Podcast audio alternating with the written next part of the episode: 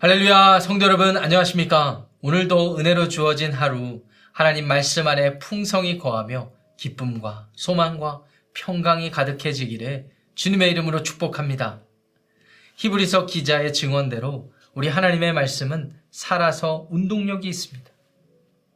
쉽게 말해, 살아계신 하나님의 말씀은 힘이 있습니다. 우리들의 삶을 송두리째 변화시키고도 남을 만한 능력이 있다는 말씀입니다. 빛이 있으라 하심에 빛이 있었다고 했습니다. 이 세상이 물질 세계에 존재하는 모든 것들이 하나님의 말씀의 능력 가운데 창조된 것 기억하시겠습니까? 타락한 세상을 보신 하나님께서 구원을 약속하셨고 약속하신 말씀대로 예수 그리스도께서 그 말씀이 육신이 되어서 우리 가운데 나타나시고 죽으시고 부활하심으로 우리에게 대속의 은혜, 구원의 소망을 품어주신 것, 품게 하신 것 아니겠습니까? 이런 것들을 조금이나마 생각해 볼 수 있다면 하나님의 말씀이 얼마나 살아서 운동력이 있는지 우리는 쉽게 기억할 수 있을 것입니다. 예수 그리스도를 주로 고백하는 우리들의 믿음 역시 마찬가지라고 생각합니다. 우리들이 하나님을 아버지로 알고 예수 그리스도를 주로 고백하고 우리의 마음이 진심으로 하나님 앞에 헌신할 것을 결단한다 하여도 진정한 행위와 실천이 우리들의 삶의 정황과 상황과 환경 가운데 나타나지 못한다면 한번 고민해 볼 만한 일이 될 것 같습니다. 왜냐하면 말씀드린 대로 하나님의 말씀은 살아서 운동력이 있는 것이기 때문에 그렇습니다. 그렇기 때문에 행함이 없는 믿음은 다시 한번 생각해 볼 만한 믿음이며 행함이 있는 믿음에 대해서 지속적으로 고민하는 것이 하나님의 뜻이라고 할 수 있겠습니다. 오늘 저와 여러분들이 묵상할 어, 신약성경 야고보서 2장 14절에서 26절에 사도 야고보께서는 그것을 매우 분명하게 강조해주고 계시는데요. 야고보서 2장 14절에서 26절 말씀을 보시겠습니다. 내 형제들아 만일 사람이 믿음이 있노라 하고 행함이 없으면 무슨 유익이 있으리요? 그 믿음이 능히 자기를 구원하겠느냐?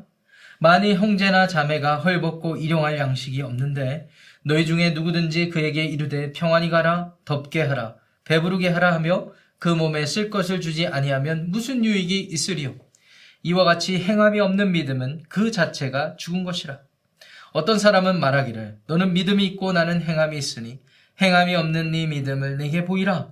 나는 행함으로 내 믿음을 네게 보이리라 하리라. 네가 하나님은 한 분이신 줄을 믿느냐? 잘하는도다. 귀신들도 믿고 떠드느니라. 떠느니라. 아하 허탄한 사람아 행함이 없는 믿음이 헛것인 줄을 알고자 하느냐? 우리 조상 아브라함이 그 아들 이삭을 재단에 바칠 때에 행함으로 의롭다 하심을 받은 것이 아니냐? 네가 보거니와 믿음이 그의 행함과 함께 일하고 행함으로 믿음이 온전하게 되었느니라. 이에 성경에 이른바 아브라함이 하나님을 믿으니 이것을 의로 여기셨다는 말씀이 이루어졌고 그는 하나님의 벗이라 칭함을 받았나니 이로 보건대 사람이 행함으로 의롭다 하심을 받고 믿음으로만은 아니니라. 또 이와 같이 기생 라합이 사자들을 접대하여 다른 길로 나가게 할 때에 행함으로 의롭다 하심을 받은 것이 아니냐. 영혼 없는 몸이 죽은 것 같이 행함이 없는 믿음은 죽은 것이니라. 아멘. 하나님의 말씀입니다. 예수 그리스도께서 죽으시고 부활하시고 승천하신 후에 성령님이 강림하셔서 사도들이 성령의 권능을 따라 복음을 증거할 때 많은 사람들이 예수 그리스도를 주로 고백하기 시작했습니다. 특별히 유대인들 중에 많은 회심자들이 있었는데요. 더러는 진정 예수 그리스도를 위해 목숨까지 아끼는 아끼지 않았던 사람들도 있었지만 많은 유대교 출신 그리스도인 중에는 이런 사람들도 있었습니다. 이전보다는 쉽게 쉽게 구원을 받을 수 있겠구나라는 착각을 했던 사람들 말이죠. 이런 사람들이 그대, 그들의 신앙생활을 보니까 너무나 쉽게 쉽게 이전에는 열심을 해, 열심을 해서 구원받기 위해 했던 믿음이 아니라 이제는 은혜로 충분한 믿음. 그렇기 때문에 무책임하게 내가 이전, 이전과 같은 하나님을 향한 열심은 이제 하지 않아도 되겠구나라는 착각 속의 신앙생활을 했던 이른바 율법 폐기론자들이 생겨나기 시작했습니다. 이와 같은 초대교회의 상황을 우려했던 야고보 사도께서는 오늘 본문 14절에서 이렇게 교훈하고 강조를 합니다. 내 형제들아 만일 사람이 믿음이 있노라 하고 행함이 없으면 무슨 유익이 있으리요 그 믿음이 능히 자기를 구원하겠느냐 쉽게 말해 행함이 없는 믿음이 무슨 쓸모가 있는가 하나님 앞에서 구원받은 믿음이라고 할 수 있겠는가라는 도전이었습니다. 결론적으로 행함이 없는 믿음은 참된 믿음이라고 할 수 없다라고 이야기를 하죠. 그러자 어떤 분, 어떤 사람들이 야고보 사도에게 이렇게 도전을 합니다. 야고보 사도님, 행함만 있는 것도 믿음이라고 할 수 있고, 또 행함이 없는 믿음도 믿음이라고 해줘야 되는 것 아니겠습니까? 서로가 인정해 줄 수 있어야 되는 것 아닙니까? 라고 말이죠. 오늘 보면 18절 말씀 보십시오. 어떤 사람은 말하기를 너는 믿음이 있고 나는 행함이 있으니 행함이 없는 네 믿음을 내게 보이라. 나는 행함으로 내 믿음을 네게 보이라 하리라. 성령의 은사 중에 분명 믿음의 은사도 있습니다. 그렇기 때문에 어떤 분들은 나는 믿음의 은사가 없는 것 같아요. 라고 하는 분도 계셔요. 그러니까 행함이 없는 믿음을 오히려 스스로 정당화하는 수단으로서 성령의 은사, 하나님의 은혜가 그 부분은 나에게 주어지지 않았다라고 변명하고 핑계하는 사람이 덜어 있을 수 있는 것 같아요. 우리 시대에도 여전히 공감 가는 부분 아니겠습니까? 그런데 그와 같은 반문을 하는 사람들에게 사도 야고보는 따끔하게 일침을 하고 있습니다. 사탄 마귀도 하나님이 한 분이신 것을 알고 믿고 떤다고 말이죠. 하나님의 존재, 예수 그리스도의 존재를 안다고 해서 믿음이 될 수 없고 하나님이 한 분 삼일체 한 분이시라는 것을 안다고 해서 그것 자체로 온전한 믿음이라고 할 수는 없다라는 사실입니다. 물론 좋은 시작점이 될 수 있겠죠. 하나님을 알고 그 하나님의 은혜를 느끼고 좋은 시작점, 좋은 믿음의 밑거름이 되는 것은 분명합니다. 그렇지만 오늘 14절 말씀의 강조점처럼 그것이 과연 구원받는 완전하고 온전한 믿음이 될지에 대해서는 다시 한번 고민해 봐야 될 것 같습니다. 오해하지 마시기 바랍니다. 지금 사도 야고보께서는 믿음과 행함을 따로 구분해서 다른 성격의 것이라고 강조하는 것이 아니라는 것을 말입니다. 지금 사도 야고보께서는 믿음과 행함을 따로 구분해서 설명하는 게 아니라 동전의 양면처럼 믿음이 있는 사람 안에는 반드시 행함이 따르고 행함이 있는 사람 안에 참된 믿음이라 하려면 바른 고백과 바른 믿음이 증거로 나타난다라는 사실을 강조하고 있는 것 뿐입니다. 그렇기 때문에 아브라함과 라합, 기생 라합의 예가 매우 중요하다고 할 수 있겠는데요. 여러분, 아브라함의 믿음을 한번 생각해 보시기 바랍니다. 아브라함이 하나님 앞에 믿음으로 의롭게 인정받은 것이 있었는데 창세기 15장 6절에 등장을 하죠. 그런데 그와 같은 아브라함의 삶의 모습을 추적해 보면 반드시 행위로 실천으로 증거되는 모습들이 있었다라는 사실을 우리는 부인할 수 없습니다. 대표적인 사건이 창세기 22장에 등장하는 모리아산에 가서 자신의 독자 이삭을 바치라는 하나님 명령에 순종했던 사건일 것입니다. 창세기 22장을 자세히 관찰해 보시면 무엇이 그리 급했는지 이른 아침 일찍 아브라함은 이삭을 데리고 떠났다고 되어 있습니다. 그만큼 자신의 믿음을 하나님 앞에서 떳떳이 행위로 증명했던 사람이 아브라함이었던 것 같아요. 아브라함은 그로 말미암아 하나님 앞에 믿음으로 의롭다고 여김을 받았던 것이라고 야고보 사도께서 증거하고 있지 않습니까? 그런데 우리가 여기서 오해하면 안 될 것 같아요. 인간적으로만 생각했을 때 선후 관계를 우리가 바르게 캐치하지 못해서 아들까지 바치는 정도의 행위가 있어야 그게 인정받는 믿음인가? 이렇게 우리가 행위를 먼저 생각을 하는 경우가 실수가 있을 수 있을 것 같아요. 그것은 오해이고 착각이라고 생각합니다. 히브리서 기자가 이 아브라함이 했던 행위에 기저에 있는 이유를 설명해 주고 있는데 우리가 참고할 만하다 싶어서 히브리서 11장 19절 말씀을 꼭 참고해 주시기를 권해 드리겠습니다. 히브리 기자가 아브라함의 그와 같은 행위의 근본 이유를 이렇게 설명합니다. 하나님께서는 죽은 자 가운데서도 살리실 수 있는 분임을 그가 믿었더라. 이렇게 이야기 해 주고 있습니다.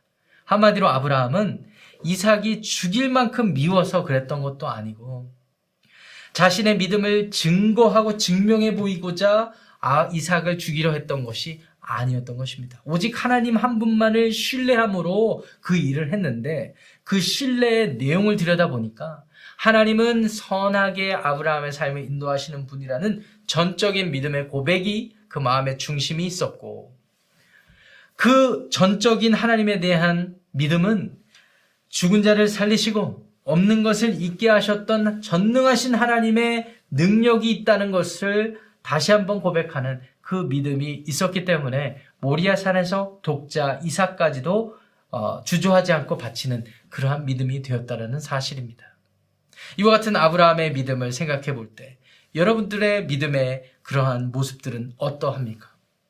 오늘 여러분의 삶에 주어진 환경에서, 가정에서, 일터에서, 또 교회 교우들과의 관계에서, 그 밖에 많은 삶의 자리에서 여러분들의 믿음의 고백은 어떠한 증거로 나타나고 있습니까?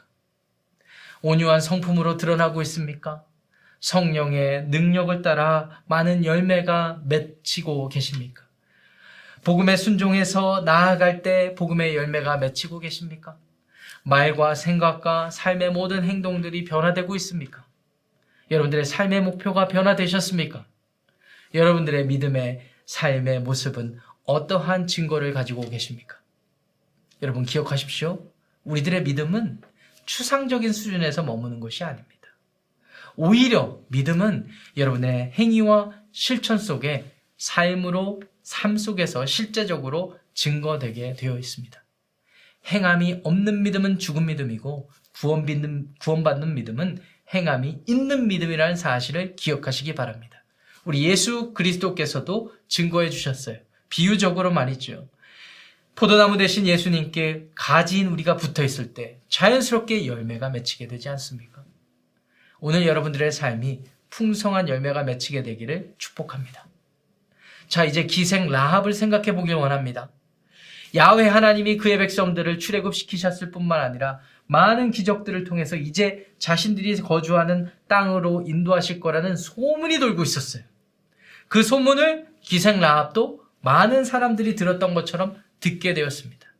이제 생각합니다. 기생 라합은 때마침 두 정탐꾼이 자신의 집으로 어, 이렇게 숨어 들어왔을 때 기생 라합은 결단을 결단을 하였습니다.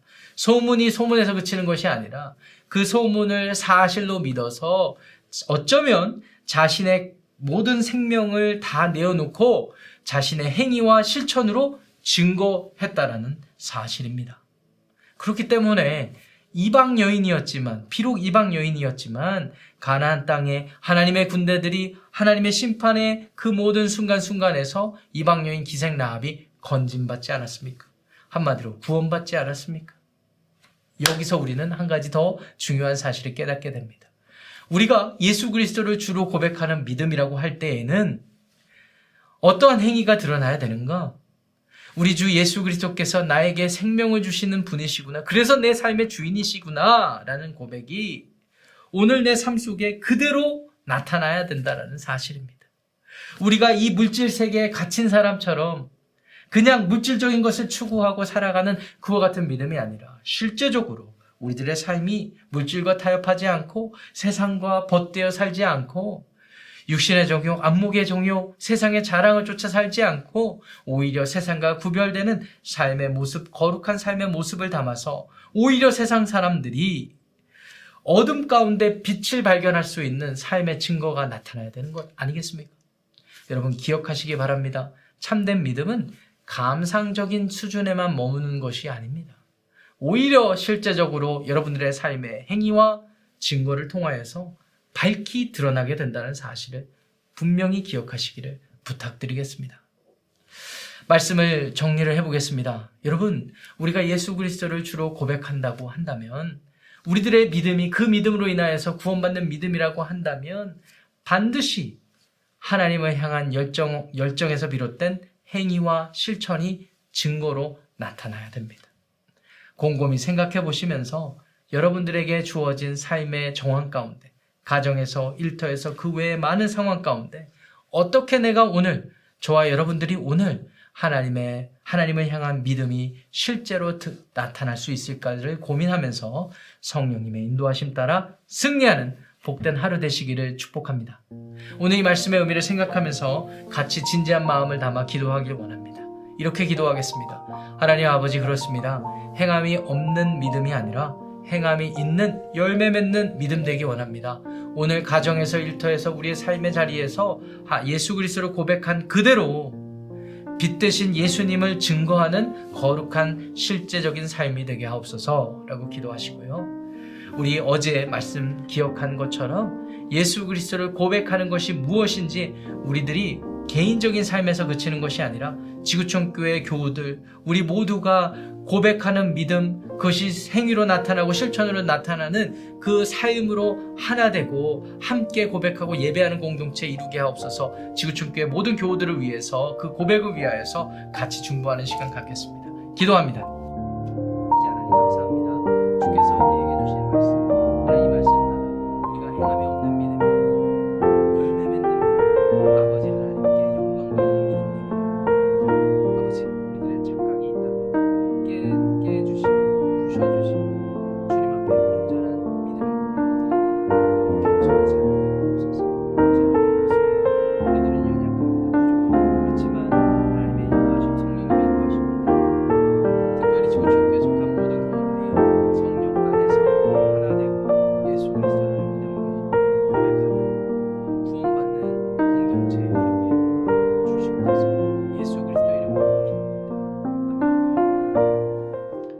아버지 하나님 감사합니다. 주께서 사랑하시는 우리 지구촌교회 성도들 하나님께서 복 주시길 기도합니다.